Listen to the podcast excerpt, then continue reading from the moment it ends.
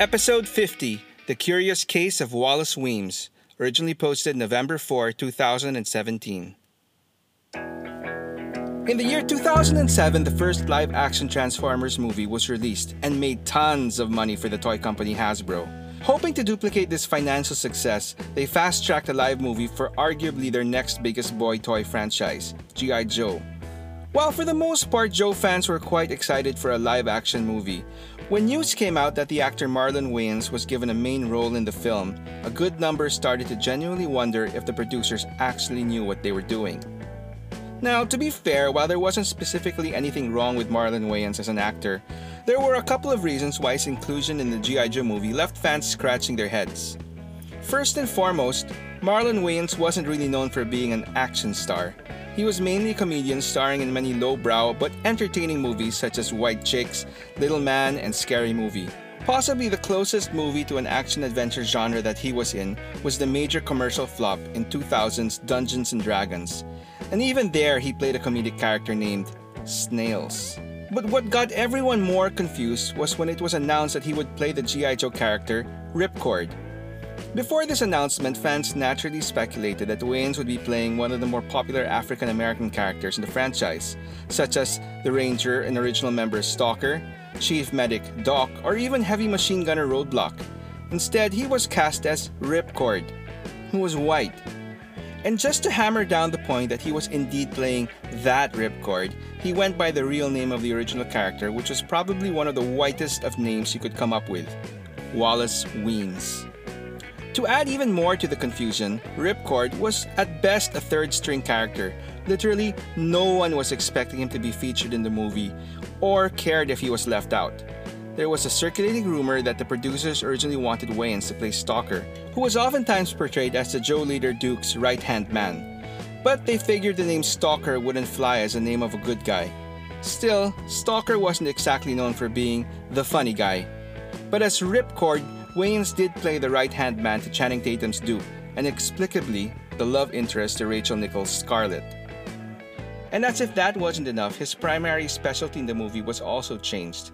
As his name would suggest, the original Ripcord's role was that of a high altitude, low opening, or halo jumper. But in the movie, his specialty was changed to that of being a pilot. So really, it would have made more sense for him to play any other numerous jet pilots in the Joe ranks such as Ace, Slipstream, or even Maverick. Anyway, to be fair to the original character, while hardly being featured in the cartoon, Ripcord actually did have a pretty memorable story arc in the 80s Marvel comic run.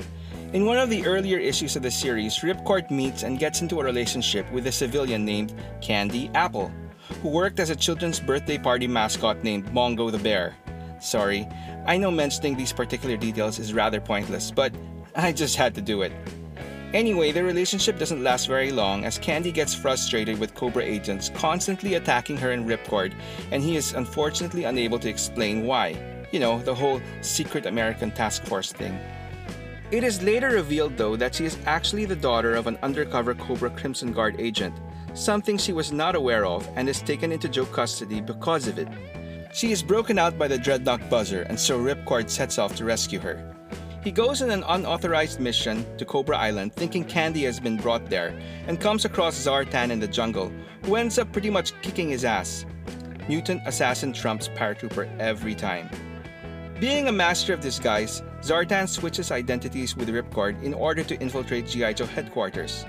Ironically, chalking up the physical differences to his Master of Disguise shtick, the Cobra Troopers bring Ripcord to their super secret base located in the fabricated small town of Springfield, thinking that he is Zartan.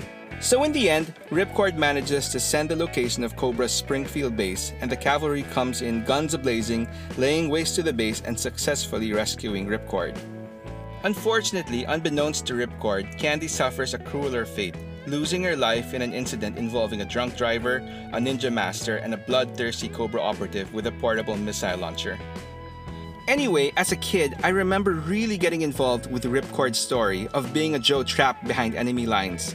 And so I, for one, was bothered that the character that I knew was essentially, and in my opinion, needlessly changed, and the other more deserving African American characters, such as the aforementioned Stalker, Doc, and Roadblock, were left out. But what was done was done, and to be fair, while the live action movie wasn't that great, Marlon Wayans wasn't terrible as Ripcord. And like the idea or not, moving forward, Ripcord in all cartoons and comics after followed that movie's portrayal. One notable updated version of Ripcord was featured in the G.I. Joe cartoon Renegades in 2010. The cartoon revolved around a new premise where the actual G.I. Joe team, as we knew, didn't formally exist yet, so the main characters in the show were soldiers trying to expose the super secret organization of Cobra, while at the same time being on the run from the US military after they were framed for a crime that they didn't commit. Sound familiar? Yeah, it was a new premise for the franchise, but hardly very original. Anyway, one of the members of this A team was Ripcord, who was surprisingly and seemingly killed off in the first episode. It was later revealed towards the end of the series that he actually survived and spent the whole time in a Cobra lab being experimented on and turned into a bio viper. Think human crossed with an amoeba. Anyway, moving into the toy front, in an attempt to appease fans of both the original and new Ripcord, they ended up confusing collectors even more. Hasbro doubled down on the toys for the live movie, so little plastic Marlon Wayans Ripcord action figures were everywhere. Curiously though, at around the same time, as part of the 25th anniversary toy line, Hasbro released a special 7-pack of Joes, which included a Joe that looked mysteriously like the original green camouflage Ripcord figure that first came out in 1984. Of course, to avoid any confusion, Hasbro couldn't straight out call this guy Ripcord, and instead used another name that just happened to belong to another Joe member, Altitude. And just as if that wasn't confusing enough, his code name wasn't the only thing changed. This new figure's real name was changed to Philip Arndt, who was yet another existing Joe Halo jumper named Freefall. But for all intents and purposes, this guy was definitely the original white ripcord, Wallace Weems. Talk about a major identity crisis. Nowadays, it's quite normal for many of our childhood heroes from comics and toys and cartoons to have their ethnicity changed in order to appeal to a more diverse audience. But back in 2007, it wasn't that common, so the change to Ripcord was a definite head scratcher. And who knows? It could have very well been a case of Marlon Wayans just picking out a character because he thought the name sounded cool. But if there's anything positive gained out of all these changes, it's that Marlon Wayans managed to flesh out an otherwise plain character, and his inclusion in the movie made the name Ripcord more known with the fandom. So does anyone else find Marlon Wayans' Ripcord inclusion in the live-action G.I. Joe movie rather odd? Or how about, did anyone else here find the live G.I. Joe action movie really good? Let me know in the comments below and tell me your story. Thanks for watching Stories from the Toy Shelf Redux. If you enjoyed this story, please click on the like button and subscribe to the channel to help me tell more. Until the next one,